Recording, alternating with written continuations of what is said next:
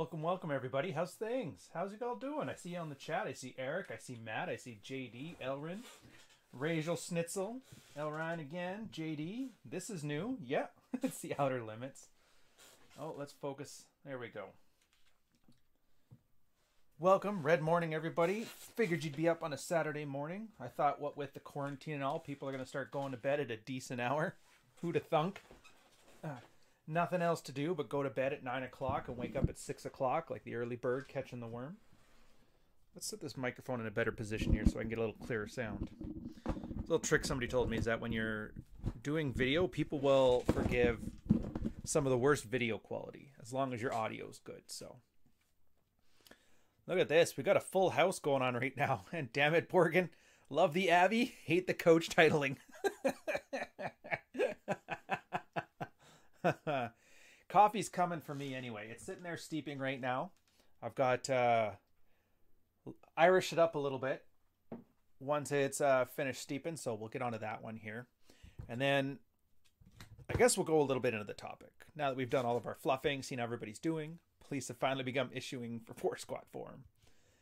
Um, yeah, what's up, guys? Coach, fuck off. And it's Ryan with an I. Um, if you're listening to this on Spotify, I know I have like a horrible upload schedule where there's little gaps in there, so working on that one. You can always check these things out: Spotify, iTunes, Podcast Suite. There's like 20 different platforms. I'm gonna start putting.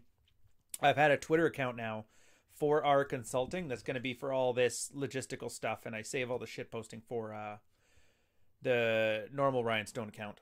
So that one's to be for our consulting. You get to links to most of this stuff from it too. Feel free to follow it, but for the most part, I retweet things, so you don't have to. Let's just say that one's going to be uh, a much cleaner, a cleaner one. And you know, heaven forbid, if I ever say the wrong thing to the wrong person to get removed, you're still able to find the content. Now, this content, here's the funny thing. I was thinking about what to talk about for uh, Red Morning today and I try to keep them separate from Rule Zero unless there's a nice angle that I know we won't cover and it's something I can expand upon. Um, John, Modern Life Dating John, who, by the way, his body language mastery course is coming up. It's open, I believe, today. And it's going to be open until Monday, I think, end of workday. Don't quote me on that one. If you guys are on my email list, I'll send you some details on that one. Um, I think we're going to have John on here do an impromptu live stream at some point talk about it there. So far, everybody who's been taking it, I've never heard a bad word about it. Everybody seems to really enjoy it. They kind of stick around. He does double daily webinars with the damn thing. So even if you're completely thick, thick AF, and can't understand anything, he will literally walk you through it. And he's got teaching experience, which I know I used to be a teacher too back at Fleet School, so I can kind of see he's got he's put some effort into it. He's actually got you a a proper teaching plan, proper course, pretty good quality. Like I said, it's I don't recommend a lot of things, but uh, it's definitely one that I enjoy. Um, I hope everybody's doing well now with the passing of Kenny Rogers and everybody's panic over Kenny Rogers' death. um, as far as panic goes, I mean, whatever. Anyways, so I was thinking about the topic, something different from Rule Zero, and it's something that's been coming up a lot. And John brought it up to me. It's how usually you're going to find and we've all been noticing this with uh, youtube twitter all the views and all the places that you can find us. Things kind of go up for a while and then they stagnate and go down a bit and then they go up again. And apparently this is because a lot of you guys and i've done it myself with youtube channels you uh, sign up to a guy you binge watch a bunch of his stuff then you kind of trail off for a bit and then you find it again after a little while and it kind of has this undulating pattern to it and the reason why the the dips don't go big is because that's where new followers are filling in the gaps. Now, I guess there's a bunch of guys here that are brand new, haven't even read Rational Male, have no idea what the Married Red Pill is or who the hell I am or my Batman origin story, and that's awesome. That means we're reaching new people. You guys are sharing the wealth, you're spreading those likes and comments you're doing, doing a great job. But you guys may not know some of the absolute basics and yes, do listen to uh listen to Rodolfo. Hit the like button. I have no idea what it does, but everybody swears by it. So if you do that, good things will happen. um so yeah, basics. And I thought, what's the most basic thing out there? And there's kind of a bit of a different strategies but same material between a single guy and a relationship guy within like a red pill know idea. It's better. Jeez, Marty, you're going hardcore there. Um, so for the most part, if you're dating a girl, if it's plates, if it's just casual dating, and she does something you don't like, you just leave. It's the easiest, strongest solution. You can't convince a girl of anything. Um, it's not worth your time to try. Why is this so much effort when it doesn't have to be? Maybe a girl uh, just disrespects you because she has so many options. She's never considered having to act right. So you just leave. Problem comes with once you're owning real estate together, maybe you're married, maybe you have kids, some kind of situation has happened where you can't just get up and walk out the door we all make our choices. That's where it's at. And so we could have to develop some different strategies. There was a guy named eh, Solos thought, you know, nexting doesn't really work when you're married for 14 years and you got two kids in the house and the mortgage half paid off. So let's examine some different things. And he made the married red pill.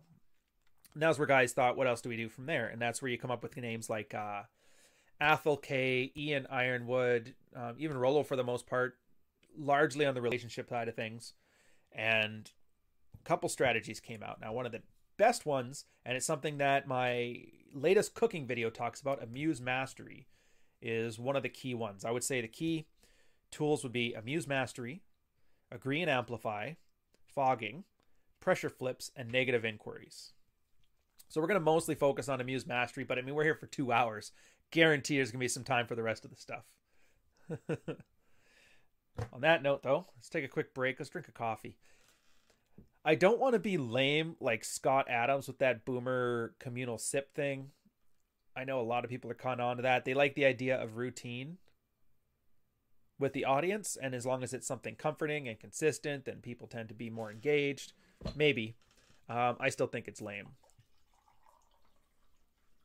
What I would rather do instead is just have a very similar format so you kind of know what you're expecting, kind of like a military report you can basically tune it out and still catch the parts that interest you because they're the parts that are different. And if it's not different, you already know what's going on. Marty, man, I don't know. You're getting all weird on me. I think you've gone. I think you've gone full uh, lizard people. Anyways, so what is the purpose of all these tools I just talked about? Oh, here, one second.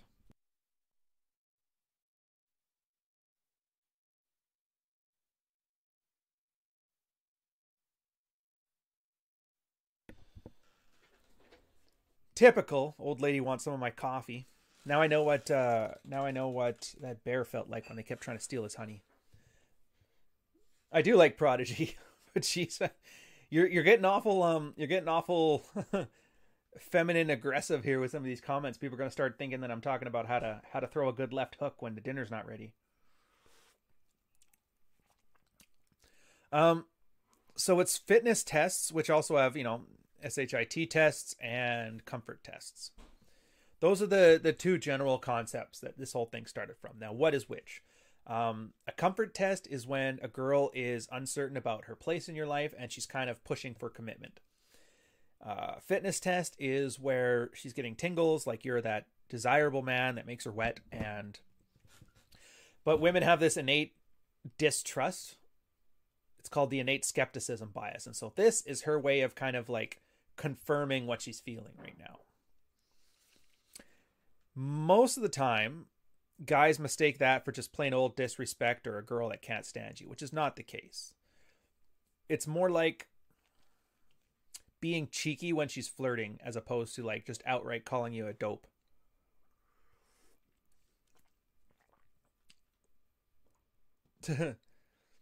Yeah, Bull, you got a good point. I might start uh, cooking on live streams. It's just hard to do the camera setup, and it always looks so lame. Everything I've set up with it, so we'll see what happens. I might try it out. Um, yeah, so there's those those three different scenarios. There's a girl that's shooting for comfort, and there's a girl that's shooting for uh, confirmation of her tingles, and then there's just plain old fashioned girl doesn't like you. And you know the old saying is that watch how a girl acts when she doesn't need anything from you and that'll let you know about her. Well, a lot of times girls are just right bitchy when it's somebody they don't want anything from and don't need anything from, and there's no consequences to being a prick to them. Put that one aside. If you're if you're in a relationship, chances are you're at the point where your girl at least used to like you. And if she doesn't, well then there's nothing you can do about that. That's what's called Briffault's law, which is uh Robert Briffault came up with this study back in the 1800s where he found with a lot of animal species and some uh, tribes in the dark continent and that and that the female essentially um, set all terms and conditions for the relationship between you know the male and the female and then when there was no benefit there was no longer a relationship for the most part it's a good heuristic to see on relationships so if you see a girl actively disrespecting you in that, chances are she's already checked out. Now, if you're seeing fitness tests, that's a different story, and they can look very similar. So you have to kind of be aware, and this is where understanding attraction. But we'll get to that later. Now we're going to focus on the strategies here. Um, so you're getting those points, those fitness test points, and those are good signs. Like if you're not getting any grief from your girl, chances are she's just apathetic. And the opposite of love is not hate it's apathy. So a little bit of hate's not a bad thing. A little bit of hate's a good thing. Uh, quick song here with Find the Formula. For some reason, this live stream doesn't or doesn't show up on my subscription feed. Yeah, it's the weirdest thing. Um, well, it's not weird. It's actually kind of a pain, but these things just aren't popping up on subscription feeds lately. And I don't know what to say about it. It's just something to do with YouTube. I wish I could tell you what it was, but I can't. Oh, lost the chat window. Last thing I want to do is lose the chat window. See what you guys are up to. Um, I'm going to take a quick break here. A shout out to Adriano Lamos. Thank you for the $2 super chat. You know what I should do? I should actually put it here so we can. Uh,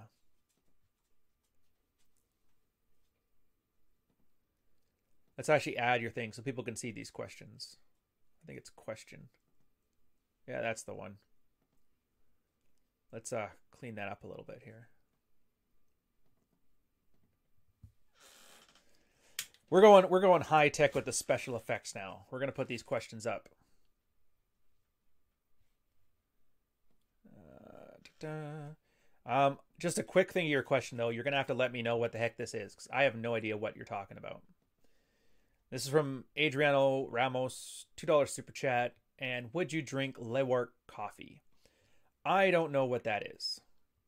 Um, I'm assuming coffee is coffee. Let's get this a little bit bigger so you guys can see this. Yeah, coffee is coffee. I don't really know what it is. Um, yeah, it's most it's not like a shadow ban. Here's the thing. YouTube is kind of funny when it comes to uh, when it comes to how they show things. The subscriptions feed used to be if you were subscribed to it, they would show you their videos in order of release, but they don't do that anymore. It's always a curated list based on what you watch. So it's actually encouraging people to be more like clickbaity. And uh, the home feed is stuff that you think that they base. It's like uh, Netflix, where people who watch this also watch this, so they try to recommend and put some good workflows in there. It's not so much a shadow ban, but uh, with the uh, reduction in staff that they have there now, they can't do a lot of manual reviews for content. And because they're trying to crack down on false information about about uh, Kenny Rogers' death they've just taken the it looks like they've taken the decision to kind of throttle people who are doing live streams because they just can't trust that people aren't going to sit out there talking about lizard people. And I kind of agree with them. I mean 2 months ago everybody in the sphere was talking about abundance and chicks and preparation and leadership. All of a sudden, the flu times 10 comes out and guys are at the store grabbing tampons en masse, talking about the lizard people. Like, I really, I used to think YouTube was horrible for free speech, but then I started seeing what they have to deal with for guys like the sphere, and I'm like, you know what? I'm kind of on their side on this one. um, Back to the question though, Adriano, I don't know what Luwak coffee is. Actually, you know what? We have a giant information box. Let's see what the heck that is. Information box, take me to the Luwak coffee.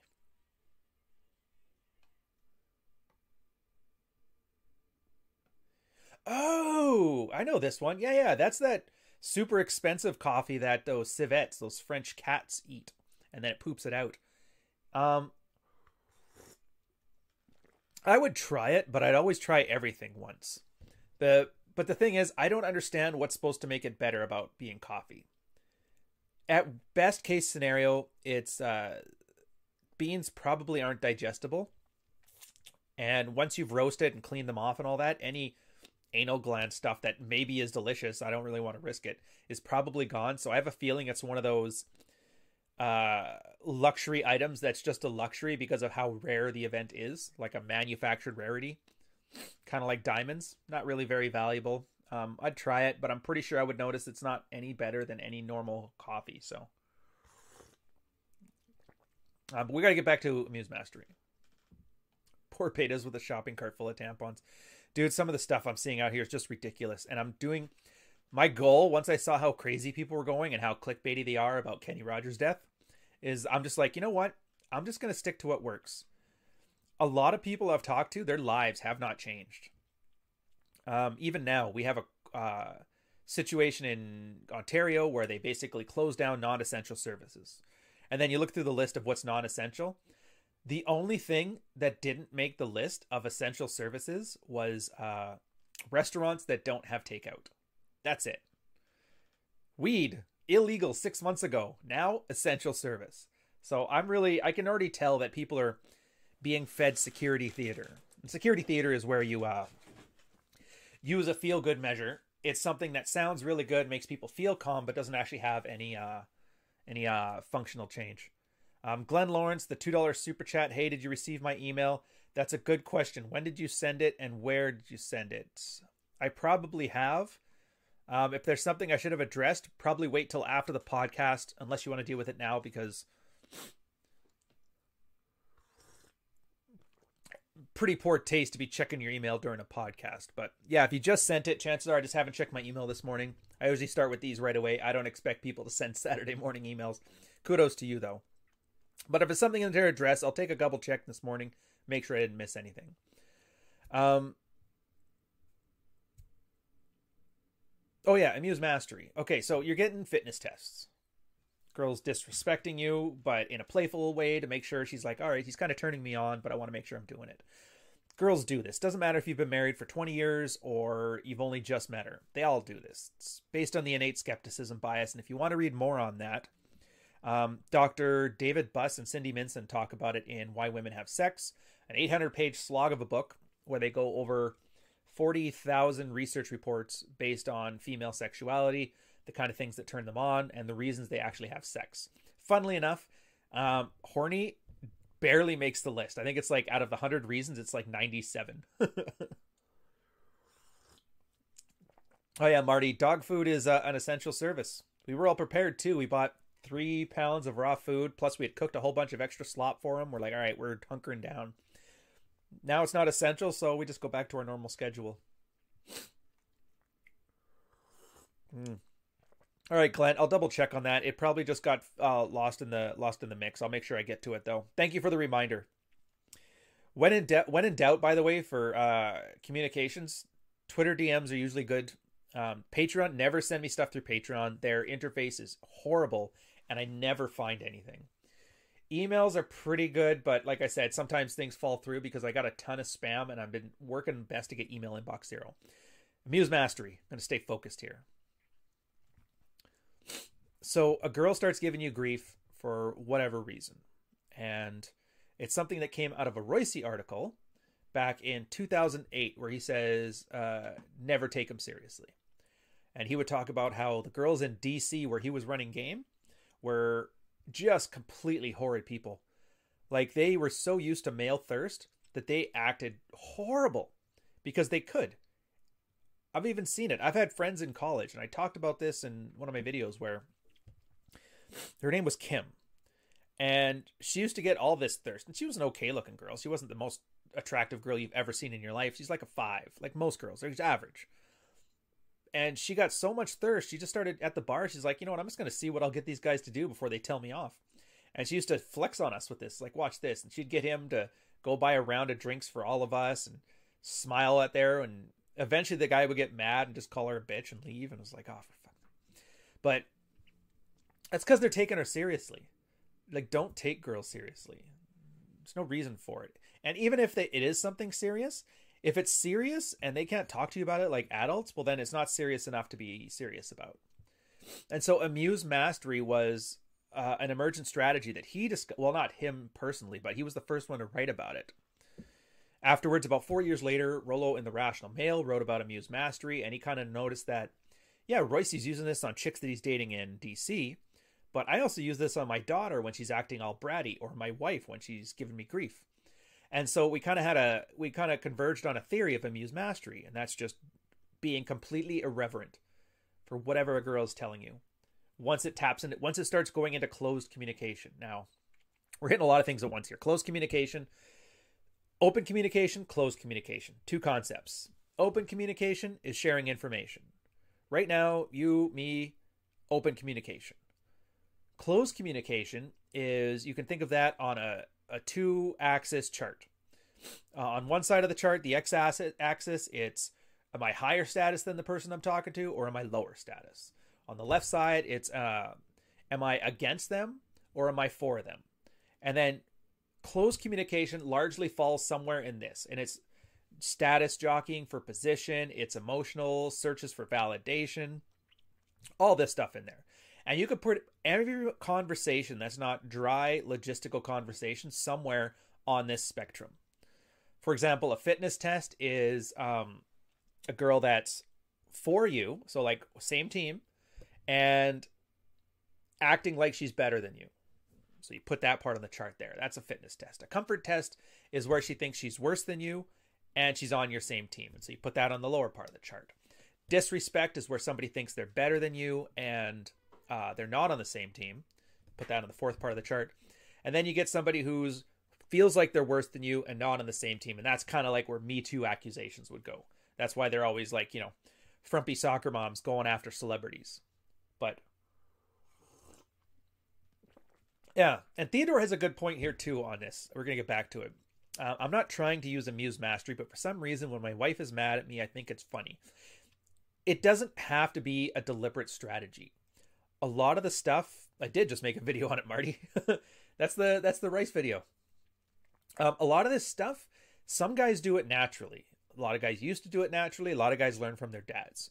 For the most part, this isn't new inventions that we just created out of nowhere. This is just us codifying and being uh, deliberate about the things that have already been working over time. We're reinventing the wheel. We're not creating one. So, Amuse Mastery at its heart is irreverence, but playful irreverence. I think one of the biggest problems guys have when they first start with Amuse Mastery is they assume that means you got to be sarcastic and dismissive. Doesn't really work because there's still a dynamic at play here. If somebody's acting like they're better than you, but they're on the same team, this is a it's a concept called transactional analysis. That's a psychological term. Off topic, just know that uh, for the most part, people are going to have parent, adult, and child. You kind of fit one of those archetypes and you deal with other people. So, acting like you're better on the same team, somewhat of a child there. Now, what the problem is, is if you come at that like really snarky and sarcastic, you also come across as a child. So, when you have the two child archetypes, it's what's called an unstable equilibrium. Eventually, one of these things has to alter, become either a parent or a child or an adult. If it's an adult, the other person just gets frustrated with you and leaves. If it's a parent, it tends to be okay taking the parently role, and that's where, oh baby, are you having fun? Are you okay? These dynamics are very simple, but they manifest in complex ways. But it's pretty cool to understand them. Yeah, the helpful bit is that angry people tend to look ridiculous if you're not caught up in it. It's a great thing. Okay, so here's the thing with irreverence. Irreverence moves you from that child, from that uh, how you respond to somebody who thinks they're acting like they're better than you and acting like they're on the same team. You move up to an adult or a parent role. Parent child, a very stable thing. Very stable. You can keep that uh, transactional analysis going infinitely. Adult child, less so, but still can be. But parent child is ideal. So when you act with irreverence, amused mastery, and you do it in a playful, lighthearted way, you're taking the child's temper tantrum you're taking on the parent role and then you're creating a stable dynamic right there. you're also establishing yourself. And Muse Mastery, again, it's I'm better than you on the status side, and I'm with you on the same team. So you're playing the game, but you're playing it better. And then that person's uh, dynamic tends to switch over to um, lower status than you, but we're on the same team, and that's where submission comes in. So that's the ultimate goal. And that if that sounds nerdy, it is. But just know, don't let them see you sweat. And things tend to work out. You can practice it on you want if you're on your own. Guys, do it on your own. Um, funny story. Theodore here was talking about how he finds it funny. I'll tell you a funny one. Um, I left the toilet seat up. I don't remember when. My girl, I guess, went to go to the bathroom and she fell in. Comes into the living room, just pissed at me, just yelling at me. Can't believe that. You never closed it. And she just starts cussing me out. Like, you never did this, this, this, this, and this. I fell in the toilet. And I just started laughing. and then the, the more I laughed, the angrier she got. And then the angrier she got, the funnier it was to me. And it got to a point after like a minute and a half, it felt like an hour, where she actually stopped getting mad and started laughing too. And then we're just sitting there laughing. Funniest thing I'd ever seen. And I think, as far as Amuse Mastery examples go, I can't think of a better story to explain it to you. I mean, it wasn't me trying to do a tactic, it wasn't me trying to do a strategy. It was literally the funniest thing I had ever seen. And I was treating it so irreverently. She was concerned, she was convinced this is the worst thing you could do. And I was convinced this is the funniest thing I'd ever seen. And then frame wins out, and now it's an entertaining anecdote. and that's that's kind of where you want to go with this stuff. Now, if you're getting disrespect, that's a different issue. You don't need to take it seriously, and a lot of times you can pull people out of that. The uh, in, indignation quadrant, where they think they're better than you and they're not on the same team. Sometimes just by being playful and on the same team, you're assuming the other person is with you, and you can kind of pull them over too. But you know, I don't like to suggest that as a strategy because too many guys treat that as a covert contract. Well, if I'm irreverent, then she'll love me. I'm like, no, it's not how it works. This is these are heuristics, but they're not they're not A to B strategies. You don't just put coin irreverence in slot A and get sex and submissive slot B. It's not how it works.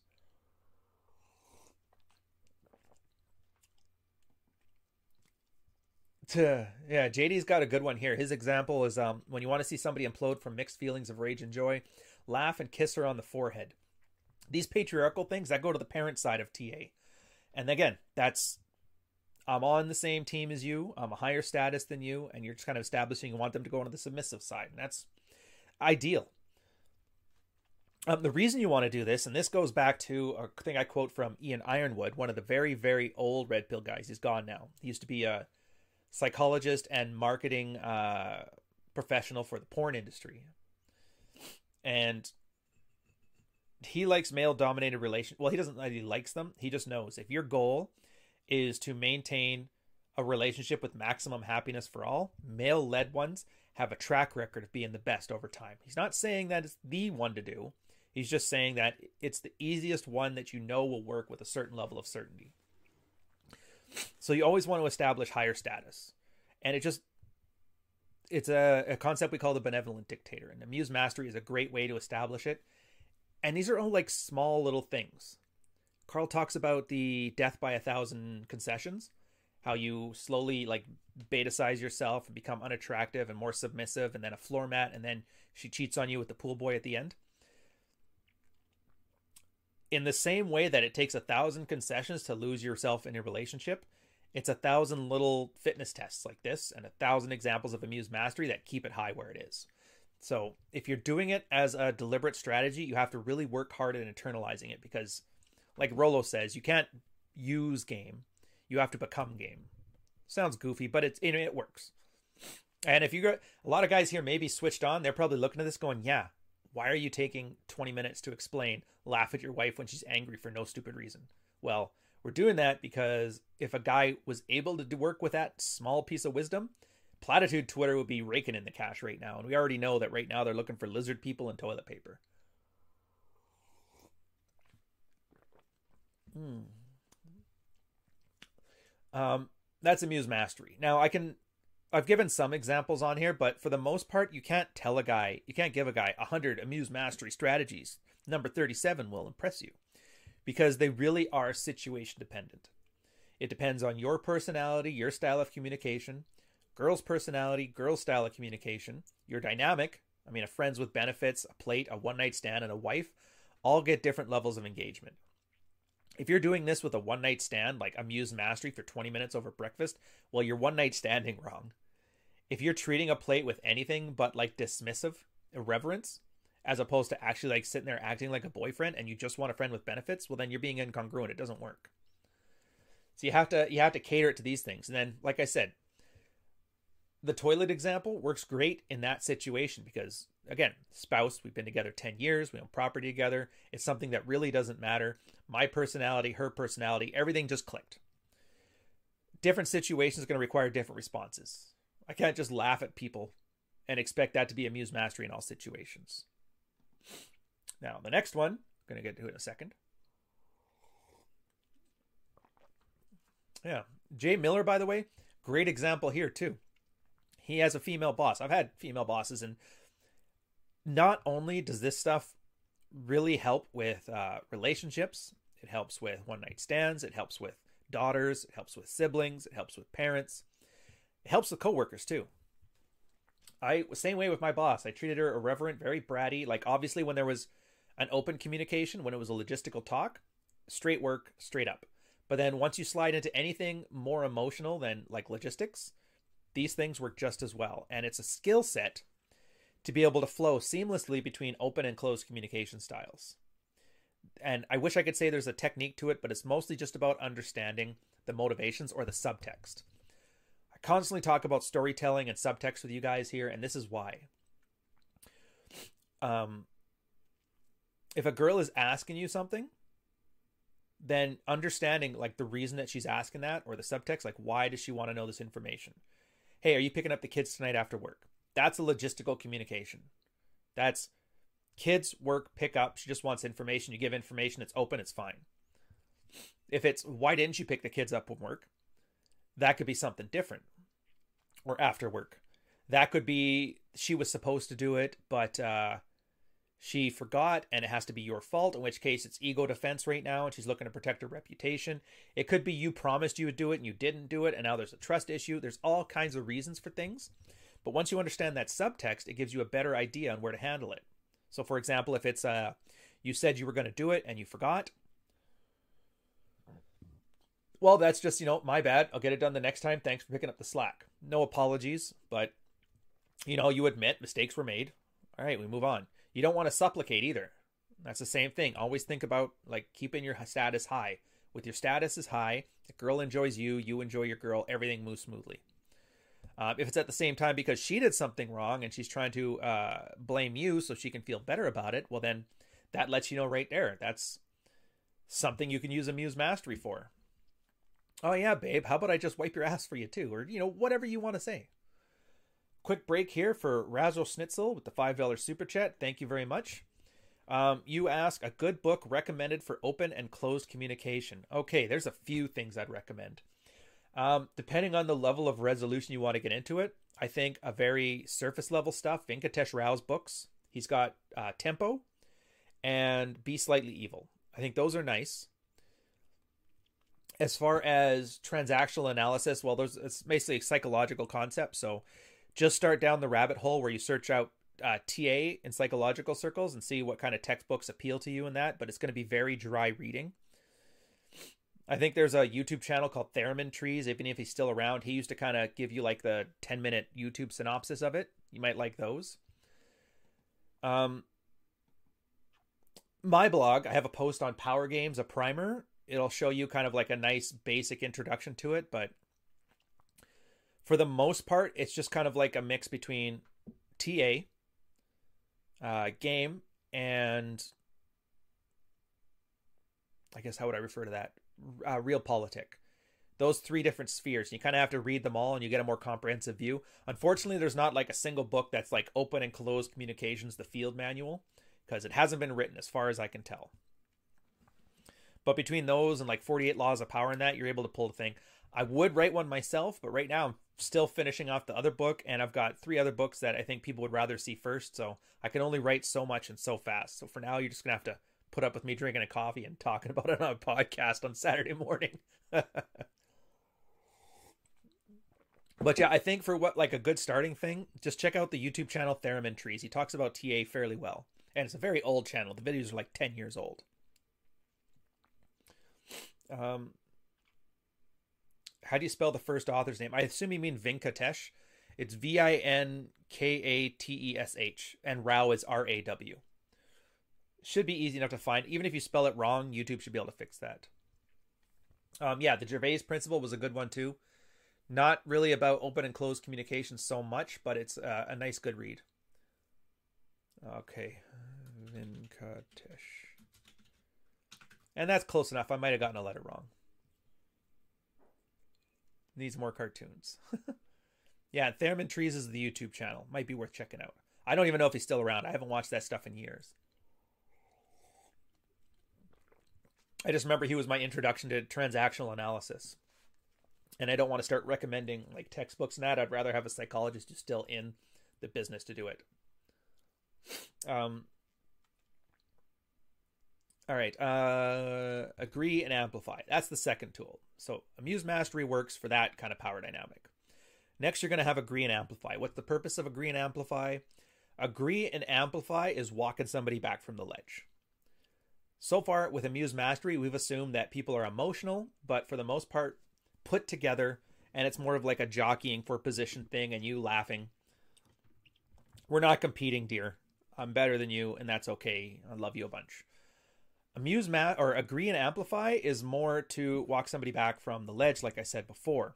Picture somebody who's just being erratic, and I cannot think of a better example of the need for agree and amplify than the death of Kenny Rogers and the current epidemic of Kenny Rogers we have right now.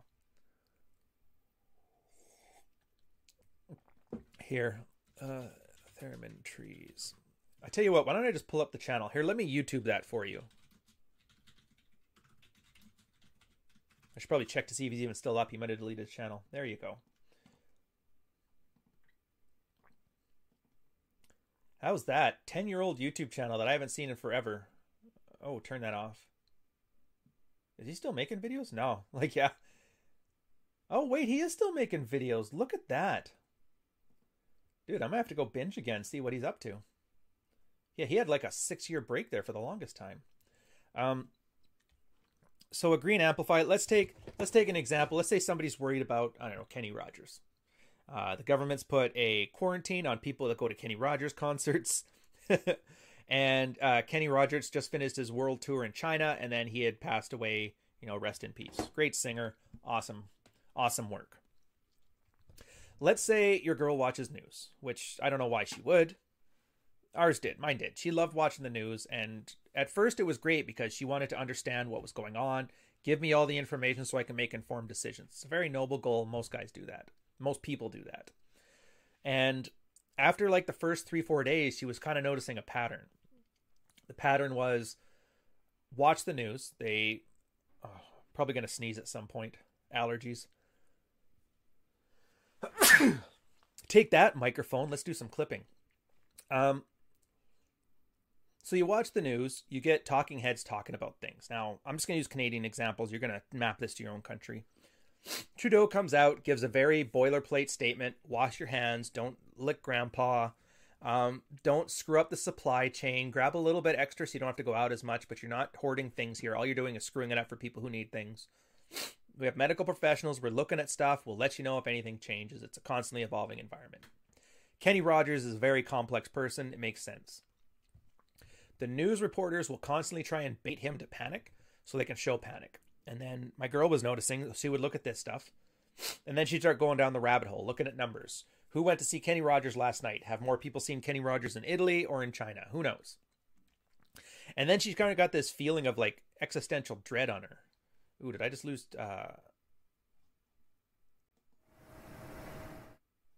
Oh, did I lose my window? One sec here.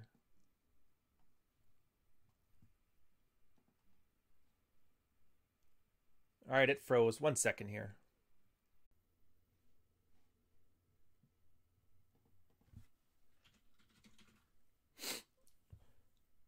There we go. All right, my apologies, guys. I just realized, yeah, the streaming thing froze up. I had to do a quick restart of it. Thanks for bearing with me on this one. Anyway, so she'd watch the news and she'd see Trudeau say something. The reporters would try and bait him into panicking. He's very good at sticking to talking points and not answering questions, so it's the one time it worked for his benefit. She would start looking up all kinds of numbers, and the problem is, it's like the telephone game. I saw this when the first came out. They were like, okay, it's um 0.2% uh, fatality rate for a Kenny Rogers concert. All right. And all the way up to like, you know, 7% or 10% if you're over 80 years old going to see Kenny Rogers. I don't know why you would. All right, now it's heavily buffering. we'll see. We should be back to normal now. Let me know in the chat if it's uh, going better. I don't know what the quality looks like right now. It looks like it's fine. All right, it's fine on my end. Yeah, that was just a simple hookup. Anyways, we're back to normal. Um, so somebody sees that and then they'll come home and they'll exaggerate a little bit. Well, it's actually, you know, like 1% for people and like 20%. And then by the time it gets to a source that's four or five people removed from the original source, this is turned into like 80% chance of everybody going to see Kenny Rogers and not coming back. So she realized like, all there's doing is just going down this rabbit hole and everybody has that little bit of fear and little bit of panic but it keeps accumulating like a rolling stone gathering you know gathering snow as it goes down the hill. And then once it got to her now she's just seeing she watches the news people are egging her on to panic and then goes down the rabbit hole becomes panicked comes to me talks about some completely insane stuff.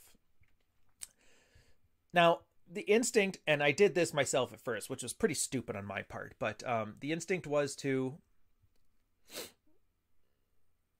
the instinct was to uh, explain it. Okay, look, it's not that bad. Here's the World Health Organization talking about Kenny Rogers. Everything you need to know is right here. Doesn't. Here's the problem with that as a strategy. Um, girls have emotions, and their emotions to them are as real as what you can see and what you can touch and what you can taste. So the worst thing you can do when a girl's emoting is to tell her that her emotions aren't valid. Yeah, you feel you should feel bad because your feelings are bad. And all you're going to do with that is you're escalating the situation, things making things more combative. And instead of going with that higher and lower status, now you're on for the same team or against the same team, or for each other or against each other. Now you're against her, and now she becomes more combative. Depending on if she thinks she's better than you, she might end up being irreverent towards you, making fun of you. If she considers herself lower status in that conversation, she becomes indignant. Also, not useful yeah, so it looks like you guys just need to refresh the channel there, and uh, the hiccup is out of the way. Just a little blip on YouTube's end, but we got it all working now. Um, so what you do instead is amuse mastery, um, or I mean agree and amplify, and that is good because you're kind of doing like a judo thing, using the own energy against her. It kind of sounds weird to refer to it that way, but you can it kind of gives you a good mental model of what's going on. So she's being erratic and emotional. You're taking that and being so much more erratic and emotional that it has her click in. It's like, oh, maybe I'm maybe I'm kind of crazy right now. Okay, yeah, whatever. And she kind of clicks her back in. It's like a cold splash of water to the face. Like, oh my god, Kenny Rogers is coming here and it's like 14%. Oh my god. Boomers are dropping left, right, and center. They're doing things on the street. Look out there. And we have no traffic. Look out in the building.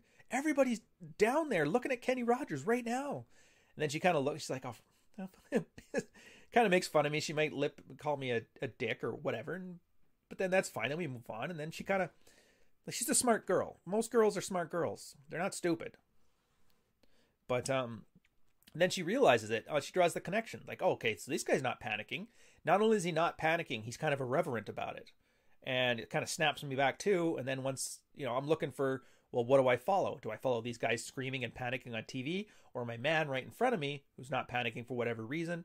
and it kind of helps her reframe the things in her own head like inception she comes to the conclusion herself all you are is that positive influence and when people are going completely crazy you kind of just do and agree and amplify it and it snaps her back in and that's the great purpose of that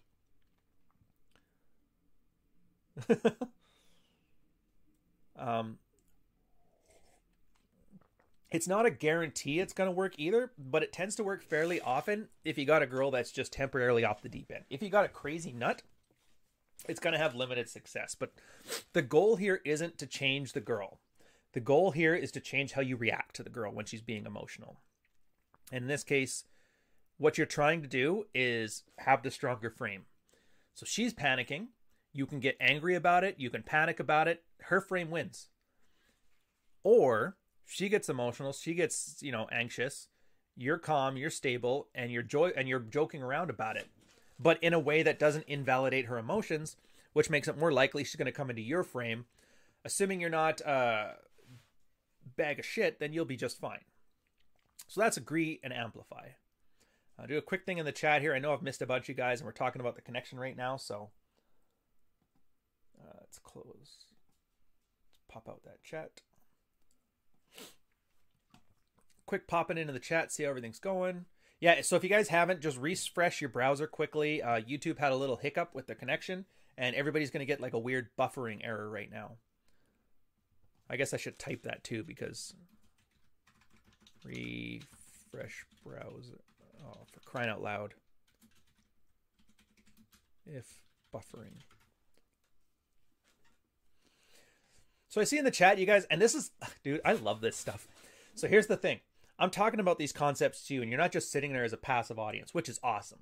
You guys are actually just swapping notes. And at its core, this is kind of what Red Pill is guys just talking about what they did in their life and the results it had.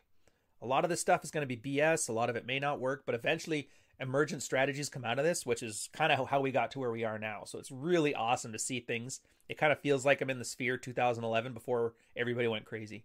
uh, da, da, da. Pretty sure that is aikido. Dude, the Steven Seagal. Dude, you're killing me. Killing me. Uh, I just realized I had desktop audio on and I have no idea. Was there audio playing in the background of this? I hope not.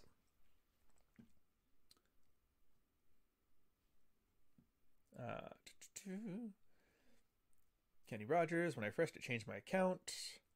Finding agree and amplify was one of the best things to ever happen to my relationships. Yeah, Marty, I'm not surprised, honestly. Like these things sound so simple, but in retrospect, like once you internalize them, they become just the state of being and it makes everything so much easier. You stop reacting to absolutely everything. A lot of guys talk about how being aloof is a, a attractive quality, but like these are the actual processes and strategies and mental models used to get to being aloof, as opposed to just calling yourself aloof as like a narcissistic fantasy, saying you're a stoic, meanwhile you're yelling at your wife because she burned the muffins. All right, good. Uh, in my background here, to kind of keep a cadence going, I have some like slow vaporwave playing and I don't want it on here because I would hate to get copyright strike because I'm listening to music while I'm chatting with you guys. You should try that, by the way, if you're having a, a conversation on like a live stream or a meeting. Put something with a a cadence on it, and you'll actually slow down how fast you talk. In this case, so actually, here's some things here. A little sidetrack, whatever. We're going down this little rabbit hole. We're here now. Um, for human speech, we average between 100 and 150 words per minute.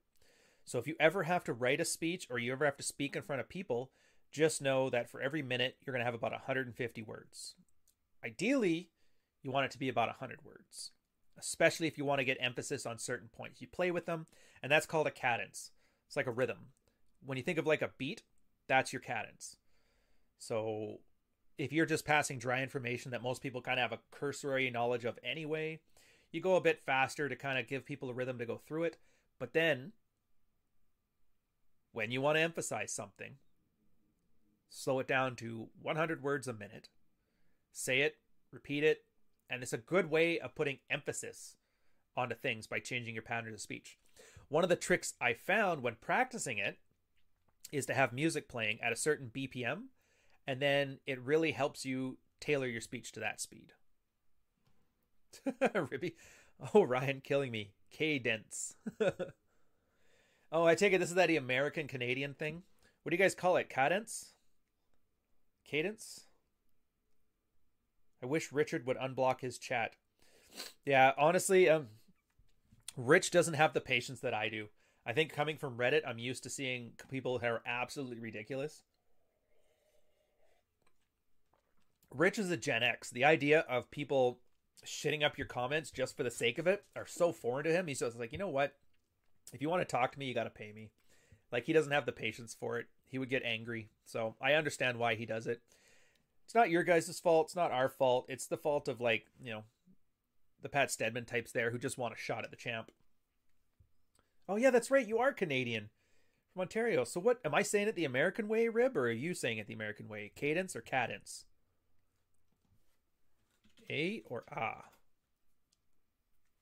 Um, irrational confidence. That's a different episode. We'll get to that one. But for now, we left off with agree and amplify. Let's move this light down a little bit. Um, we did agree and amplify. We did amuse mastery. Now let's talk about fogging. Fogging is the third tool. Fogging is a little bit different. It's similar to agree and amplify. It's similar to amuse mastery, but it's a very muted form of both. This is those ones when somebody's actively like trying to establish frame. When I talked before about that example of uh, somebody expressing themselves, and then you have two choices. They're not being super emotional. They're not jockeying for position. It's more of a frame establishment. Now, let's say you got two choices here. Somebody starts emoting to you. I mean, you can always not engage. That's an option. But if you are going to engage, have a goal. In this case, your goal is to, uh, excuse me, your goal is just to, you know, smooth over the conversation. And so fogging comes in a very specific circumstance. In this case, it's somebody's telling you an emotional statement of some sort expecting you to DEER or justify yourself, defu- or defend, excuse, explain, or rationalize. Validation seeking behaviors, also part of closed communication, and all they are is making yourself supplicative. Supplicative and on the same team, making you submissive. So it's not a good thing. Deering, or I mean, uh, fogging is a way of acknowledging that the other person had emotions, but not making them real or giving them the frame. A good example for that is when you think of somebody, you know, oh, you never take me out to dinner anymore, but you went out to dinner last night. She has the memory of a goldfish. It just turns out the cause for that is generally that emotionally she wants to go out to dinner and she feels bad because she's not going out to dinner and because it's not her fault, she has to look for somebody to blame. The emotions are the memory and it never happened before, but right now in this moment, you never take me out because I want to go out right now and I'm not going out. The fogging response is something similar to, like, oh, I can see how you'd feel that way. That's what you're doing. You're establishing that the emotion was valid. I can see why you'd have that emotion. That's normal, but you're not giving it any credence either. I can see how you'd feel that way. Yeah, I'd probably think the same thing in your position. Like, you know what I mean? It's very non committal. And there's nowhere that a person can take that unless they want to escalate the conversation. And girls hate confrontation, so they generally don't. But that's a good plan there. It's a very simple one to explain. It's usually a lot easier. And for most guys, if you're not good with Agree and Amplify or Amuse Mastery and you're getting emotions thrown at you, fogging is a great strategy after, you know, shut the hell up. STFU is always the best strategy. If you don't know what to say, don't say anything. You may not win the conversation, you may not win the status engagement, but you're not going to lose either. It's just a neutral, it's just a parry. Uh, oh, yeah, that's a good point, too, Ribney. Uh, Rule Zero is going to be today. I believe it's on Rich's channel. Um, what was the topic again? Which is good segue anyway, because that's pretty much it for fogging. There's not much to discuss with fogging. Let's see here. Oh, look at this. You guys are killing me, man. You guys sign up to everybody's email list and Twitter accounts, and you keep DMing me pictures of the stupid things they say. Uh, today's list is pretty good. I like seeing two groups of people get together that neither one of us can stand. So, where's the topic? Topic, topic. There is no one one-itis and the soulmate myth. It's going to be on Rich's channel. I will put a tweet out for it so you guys can see where it's going. Bam. Look at us. So official. Am I pronouncing one itis wrong too? Is that the Canadian accent? Or am I speaking it too American? um, again, Adriano Ramos, thank you for the $5 super chat. If Kenny Rogers takes all the food, would you start eating your dogs? Do you have the title for the book? Um, no. The dogs are 11 pounds, 13 pounds, and 17 pounds. They're essentially a giant chest or a giant air bladder with stick legs. There's nothing to eat. to be honest, I would waste more energy carving them up than then they'd possibly be in nutrition. At this point, I'd be better off just eating the neighbors. As for the title of the book, so the working title right now is Fuck Files, F U C C F I L E S. And I kind of want to stick with that one. I've got this thing like, oh, do you want swearing in the title? But I'm like, it's kind of not swearing. And I see a lot of books that are doing fairly well.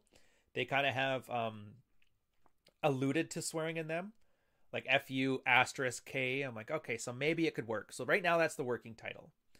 Uh, Carl has suggested Sailing Straight, but I don't want it to be like a standard book that doesn't stand out. I want something catchy, and I want something that's very accurate on it. You guys have given me some ideas in Patreon, which is cool. By the way, if you haven't signed on, we talk about stuff like we're talking about now all the time. Let's put the link in the chat.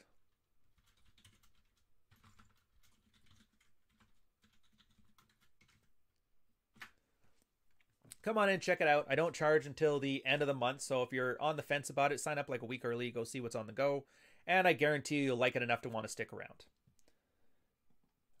But yeah, I'm not even worried about food, honestly. so here, if you guys really want to do prepper stuff, assuming you have an ability to heat water, all you need are dried beans, dried rice, and as much frozen corn as you can get, or even dried corn. There's dried corn around. Vegetables are inferior to meat because they don't have complete proteins. Out of the 13 essential amino acids, no vegetable has all of them, with the exception of tofu, but that's a put that case aside for now. There's something else about that that makes it bad. But between legumes and rice and corn, they actually have a combination of incomplete proteins that make complete proteins. So when it comes to as long as you can heat water, you can prepare all three of those things and you can eat them together. They won't taste the best, but I mean, eight kilograms of rice, eight kilograms of beans, and a big pile of corn is going to last you like six months. May not be the healthiest thing, but it could get you through whatever you need to get through. So even a worst case scenario around, I'm not even too worried about it. Having said that, who eats dogs? Eating animals is what got us in the situation we're in anyway. If we're domesticating things, we definitely shouldn't be eating them. Even your Merkin was Canadian AF.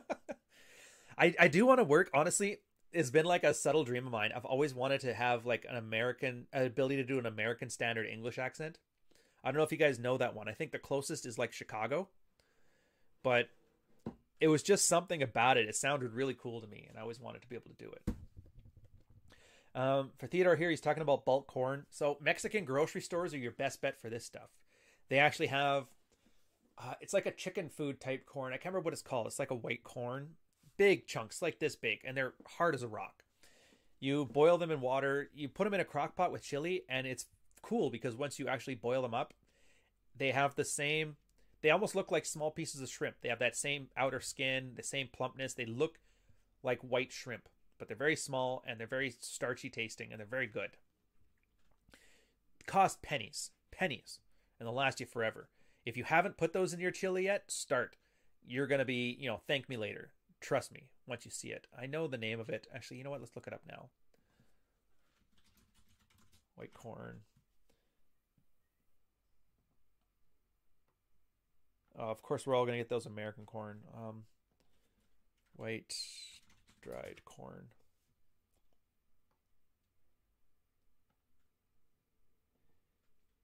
Yeah, white creamy color, blah blah blah, super thick.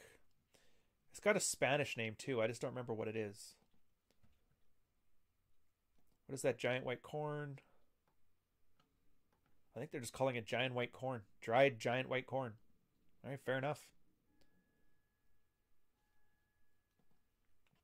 Yeah, that's what it looks like anyway. All right, so yeah, for if you're gonna see it in English, it's just giant dried white corn. There's a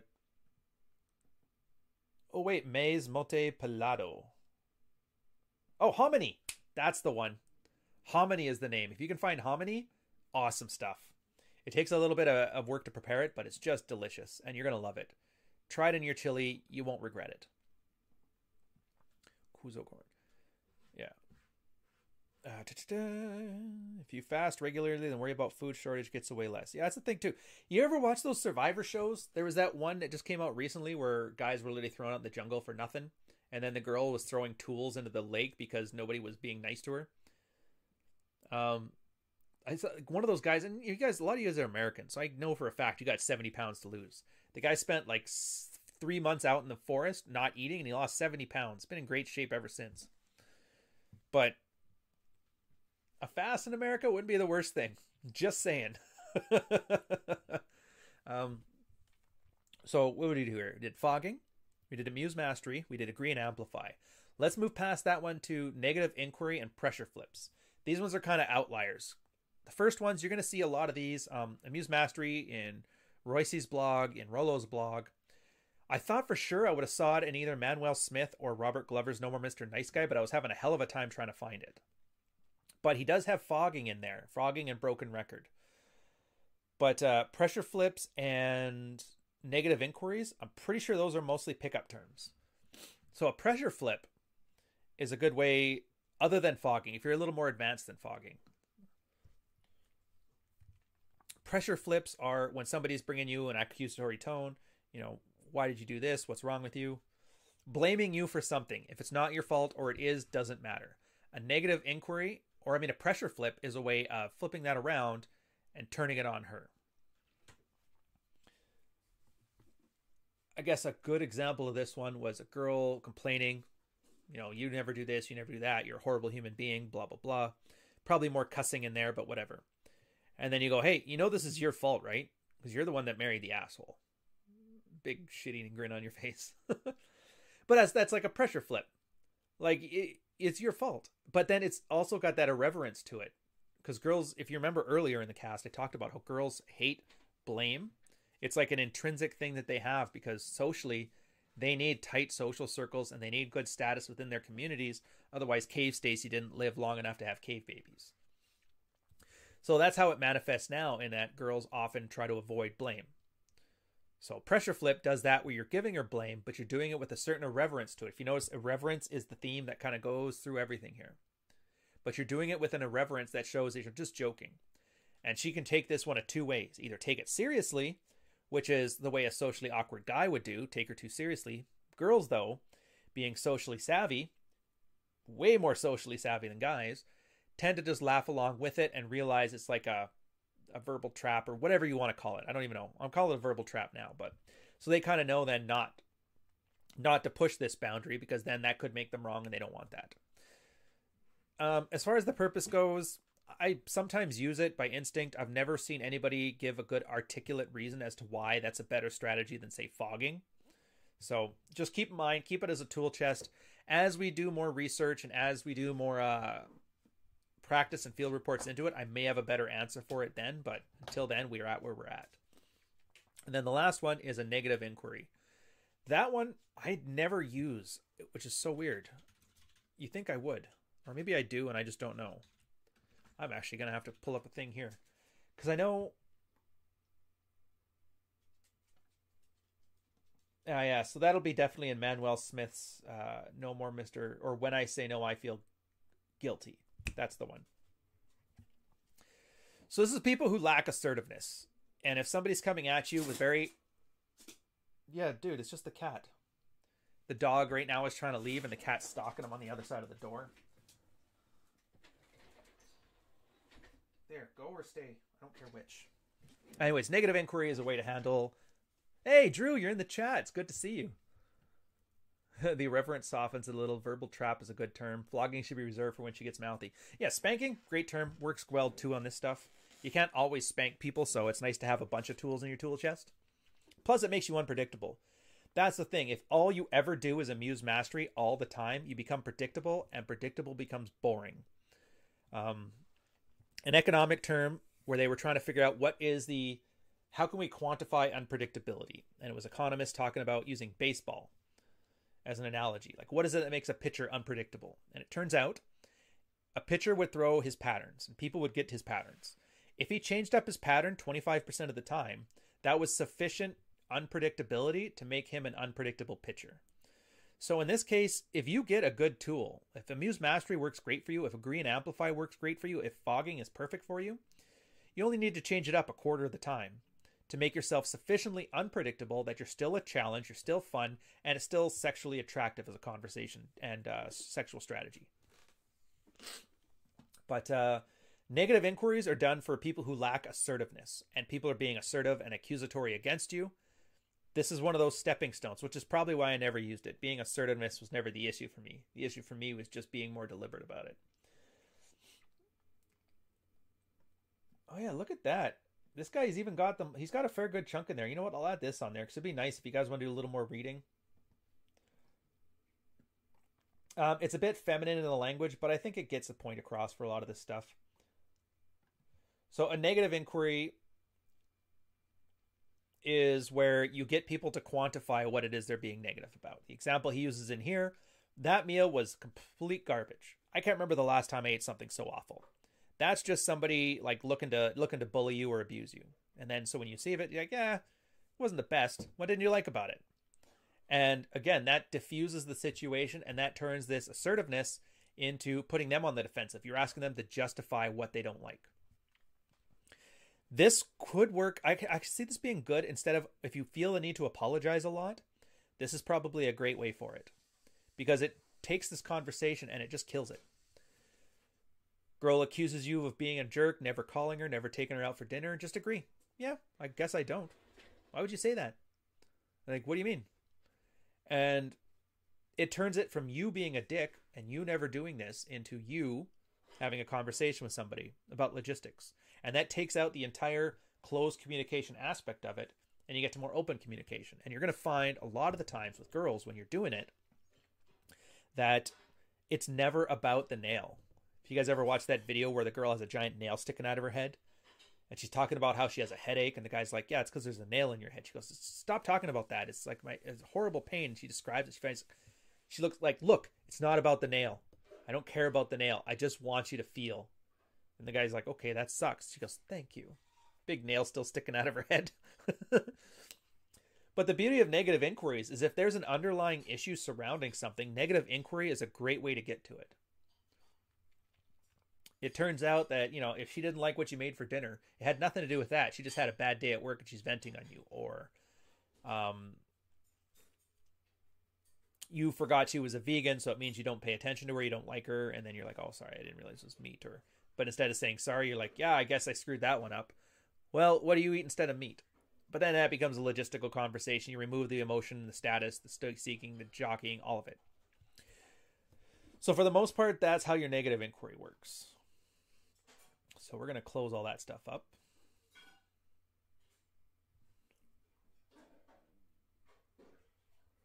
Uh, I see JD on here talking about uh, Rao's books.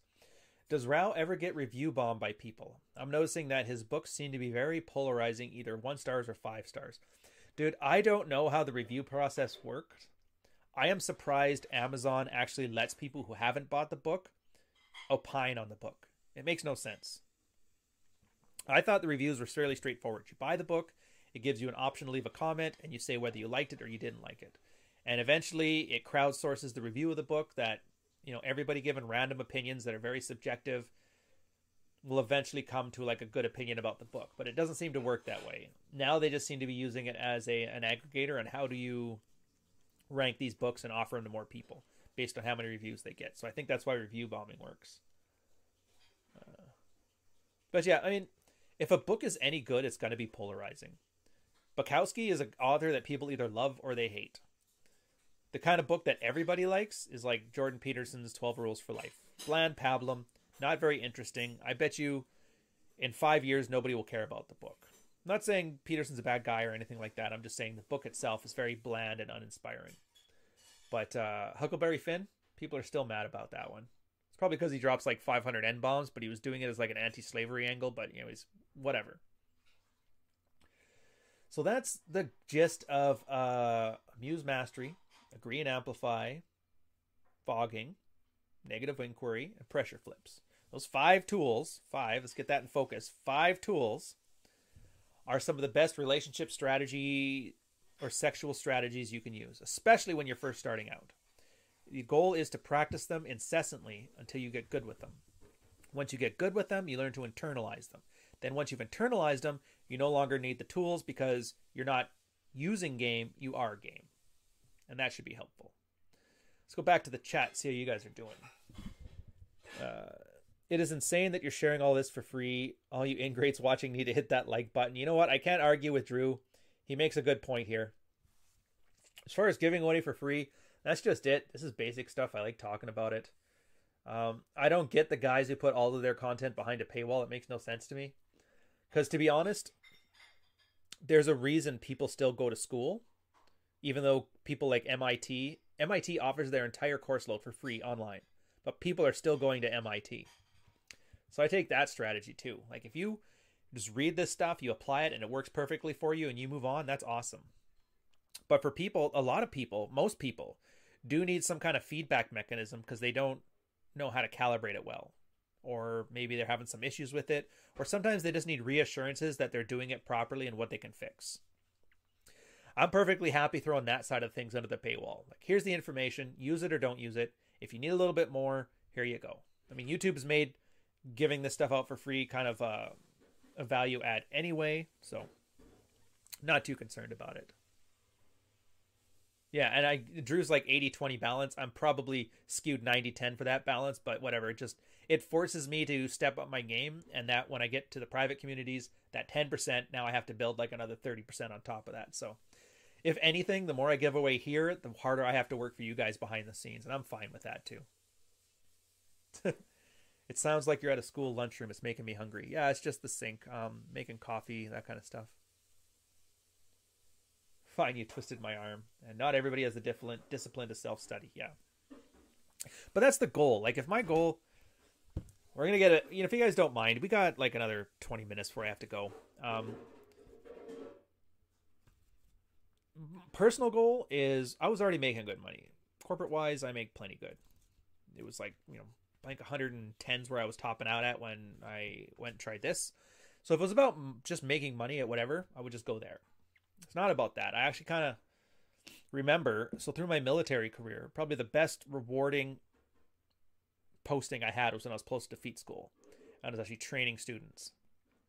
And I was like, oh, this is. I actually went home at the end of the day and I enjoyed myself. I thought it was a great time. Um, seeing the guys actually become better sailors, seeing them go out into the fleet, hearing the feedback of how they've been doing now that they were on the ships, all that stuff. I thought it was awesome. And so part of this is getting back to that sense of rewarding. Yeah. So I'll just do it that way. And then on top of that, I just have to it actually it lets me work my butt off, but doing it for a purpose. Part of the farm boy in me. I was raised on a ranch, if you guys don't know. So part of that having dirt at your hands at the end of the day and having something to show for your work, it's been real appealing to me too. So this is kind of neat. I actually regret not starting starting off freelancing on my own earlier because the outbreak has shown that YouTube is outcompeting teachers.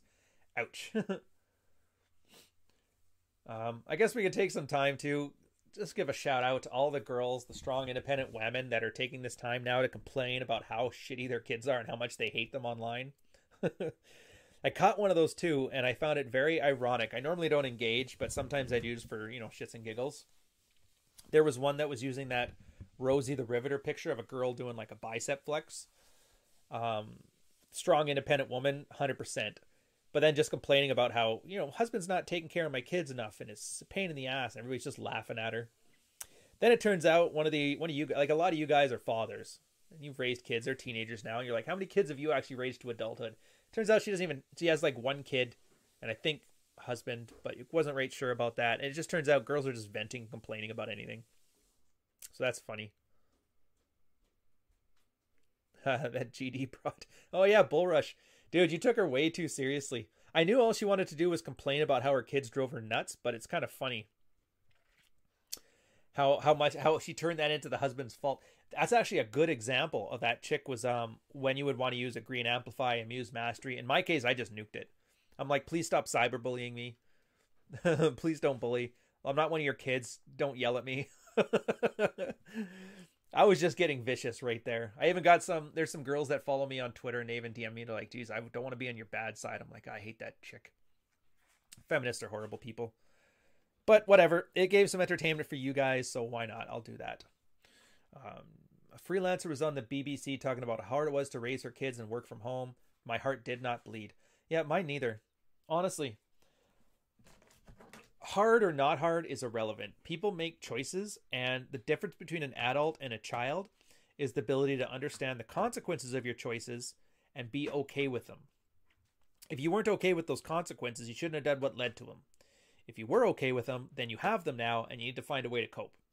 And if you weren't okay with them but still really wanted to do the thing that gets you there, then you need to learn to mitigate the, the consequences and make them either not so bad or make what you're going for a little safer. So anytime people are complaining, unless it's just some cathartic thing where they want to be told how great they are and like, oh, don't worry, it'll be fine. Yeah, for the most part, it's just watching children act like children. I can see why Aaron Clarey wrote that book on uh, on how bad millennials are. We really are horrible people. Ooh, Drew's got a good point here. So in his experience, nothing angers a girl who is close or past the wall as much as being called grandma. Going after what hurts. They can keep saying that, you know, girls peak at 50. They can keep saying that health at any size, but as soon as you start touching those pressure points, you can see the honesty come out. And that's the great thing about Kenny Rogers' death, watching people find out what they truly care about. And in cases of most of my competition, it's the lizard people and the uh, and the juice. For me, I just like sexual strategy. Look, this is no different than 9/11 or Zika or Ebola or the 1987 uh, S&L crash. There's 2008 housing crisis. It's just one more crisis that's overblown by at least 40%. We'll all be fine. On that note, we're going to finish this up. I'm going to finish this off on the half hour. Give me an hour to get ready for Rule Zero, have some breakfast and what have you. Let's see how you guys are doing in the chat. Saying you're just like her mother. Dude, if you want to start a fight, even Rollo and I had a laugh on that. Just tell a girl, hey, you're acting like your mom right now. It's so weird. Like, not accusatory, but just kind of like an observation. Oh, girls don't like that. but whatever. If you don't need to pick a fight, don't pick a fight. Yeah, calm down, dear, is another good one. See, that's the funny thing. So I'm saying this right now as like a lark, but the guys that say calm down, dear, expecting her to actually calm down, they need these tools more than anything. But once you have them, calm down, dear can be like an amused mastery technique and something you can laugh off at the end. Rollo, I got Zika. I got better. It's good to see you in the chat, by the way. Um, I don't know how long you've been here for, Rollo. We just went over amuse mastery, agree and amplify, fogging, uh, negative inquiries, and pressure flips five basic strategies guys can use, the reasons they use them. We cover a little bit of transactional analysis as well as uh, a status and a status and harmony hierarchy from Venkatesh Rao's work. I referenced you four years later after the Roissy article on Amuse Mastery and how it kind of came to be in Coalesced. So it was pretty cool anyway. Gave you a bit of a shout out. On a side note, guys, I actually have to start referencing Rollo more because I've noticed that the guys that hate him and talk trash about him on Twitter so much reference his work more than I do. And I feel like I'm really letting the team down.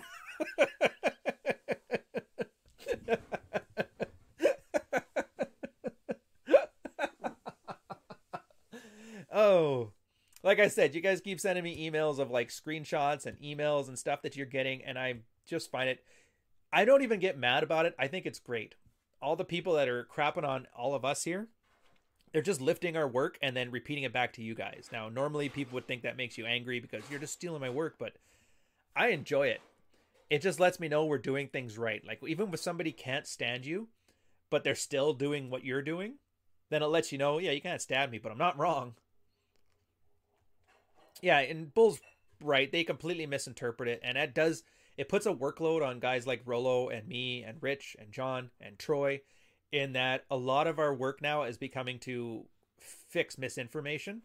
But if you want to remember, I referenced that uh, Sean Smith, Dr. Smith's uh, interpretation of Dread, where he got it completely wrong because he was listening to Dr. Babe, Dr. Babe, and who was the other one filling his head with nonsense? I can't remember. Some nobody anyway. And through me just correcting them, I actually had to get back into the material, look through the books, and I noticed there was huge gaps of information that hadn't been written down in a while. So a lot of the times me having to correct this misinformation is actually a better thing for all of us. It keeps us sharp and it makes sure that I understand what I'm talking about. Rollo understands what he's talking about. Yeah, 33 Secrets is talking about male hypergamy. Hey, he should do the Socrates thing and starts calling it hypogamy.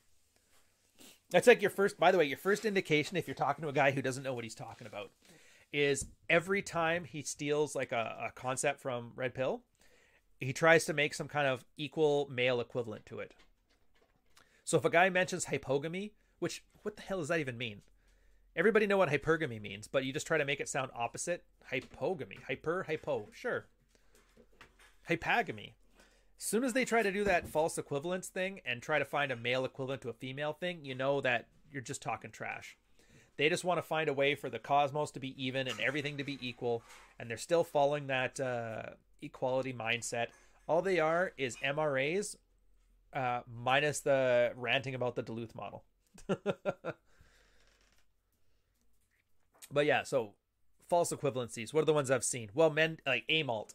All men are like that. Which and guys have their standard things. But here's the thing: if you're talking about sexual dynamics from a male perspective to a male audience, all men are like that is completely irrelevant to the topic at hand. That's just you trying to cope with people being different and trying to make some kind of false equivalence. Men, for the most part, I think 90% of us don't sleep with men. So all men are like that. All of our sexual hangups, other than understanding which ones we have so we can shed them, we really don't care. It's completely out of scope. Hypergamy, hypogamy, or uh, what's the other one? Girls with notch counts are unattractive, so they'll try to say, well, guys that sleep around a lot are just old men and nobody likes and bad. But yeah, it's again, and, and that blank slate thing. Rollo's going in savage in the chat right now. Yeah, dude, I don't even like referencing the guy he's referring to there. That's another problem with the sphere. I mean, I had to talk today to somebody about this where they're wondering like, "Oh, how do I become a big name you guys?" And I'm like, first off, I'm not a big name. My YouTube channel is 8,000 people. You don't get much smaller. Even Rollo, 30,000 people and like four books, but like we're not Mike Cernovich is still like a bigger household name than us. So big name isn't really a good thing anyway. It's just a thing. Last thing you need to do is think about status. That's how you end up with like, uh, what's that guy's name? God amongst man, Corey something or other. Fancy man and luxury cars, not Civics. Yeah, so once you start focusing on like status in the, the sphere, well, first off, that's embarrassing as hell. I've been trying like hell to find a better name for the manosphere, and like calling it this space or the sphere is the best I can do. I would love to be able to call it something else, but it's hard to find a name that doesn't sound masturbatory, like the the male space, the man club. Locker room is the the second choice I have, and I'm kind of using that for like the private community and what I do as a brand. But what, anyways. So yeah, all these guys are focused on status. That's why Pat Stedman keeps telling Rollo he wants to debate him. Well, absolutely irrelevant, because what's he going to do? Uh, we already saw that. We had a guy go on with John, who's like a big name in the space. And he went on with John, and John's like, all right, we'll have a debate. And all he did, first off, he dropped an N bomb on John, called him a bundle of sticks, and then uh, showed up 45 minutes late with a Pikachu uh, Avi and just started throwing out insults, and then just left. So, like, that's not a debate. These guys don't want debates. They just want to spurg out, and they want to have status by trying to chop you at the ankles. Completely unproductive and it just makes everybody look ridiculous. So I find that engaging that status hierarchy stuff and who's the best red pill that ever red pilled is just dragging everybody down. It's a drowning guy dragging the guy who's trying to save him down with him. And so I don't find it's very useful. Um, Matt, your question Do I have a car? Yes, I do have a car. I have a Lexus CT200. It's a hybrid.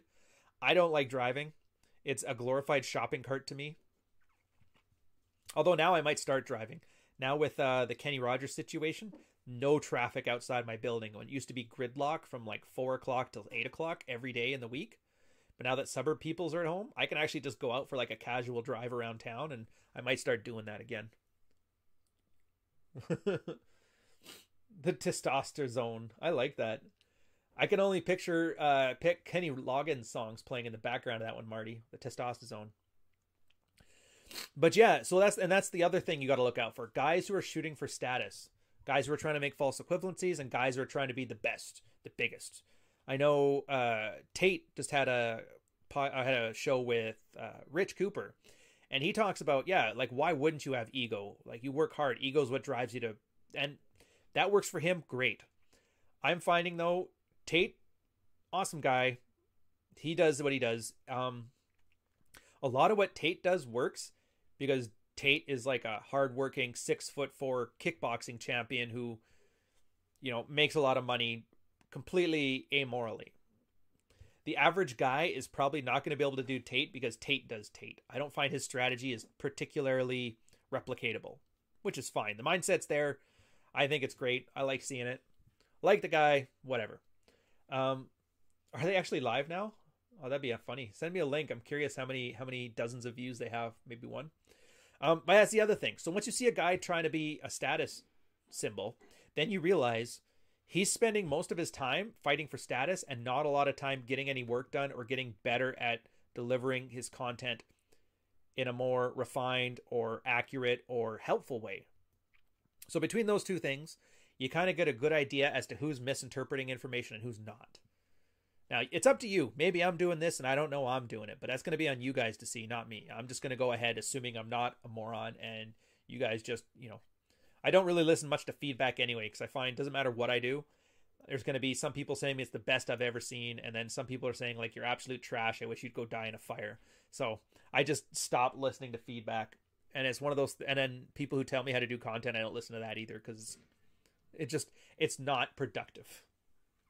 But on that note, I think we hit it up. We'll do a quick chat here, see how everybody's doing, and then we're gonna let you go, grab some breakfast, and then we're gonna do a rule zero. Uh, Rollo has some confessions and some things he's to tell you about in there, so it's to be a lot of fun.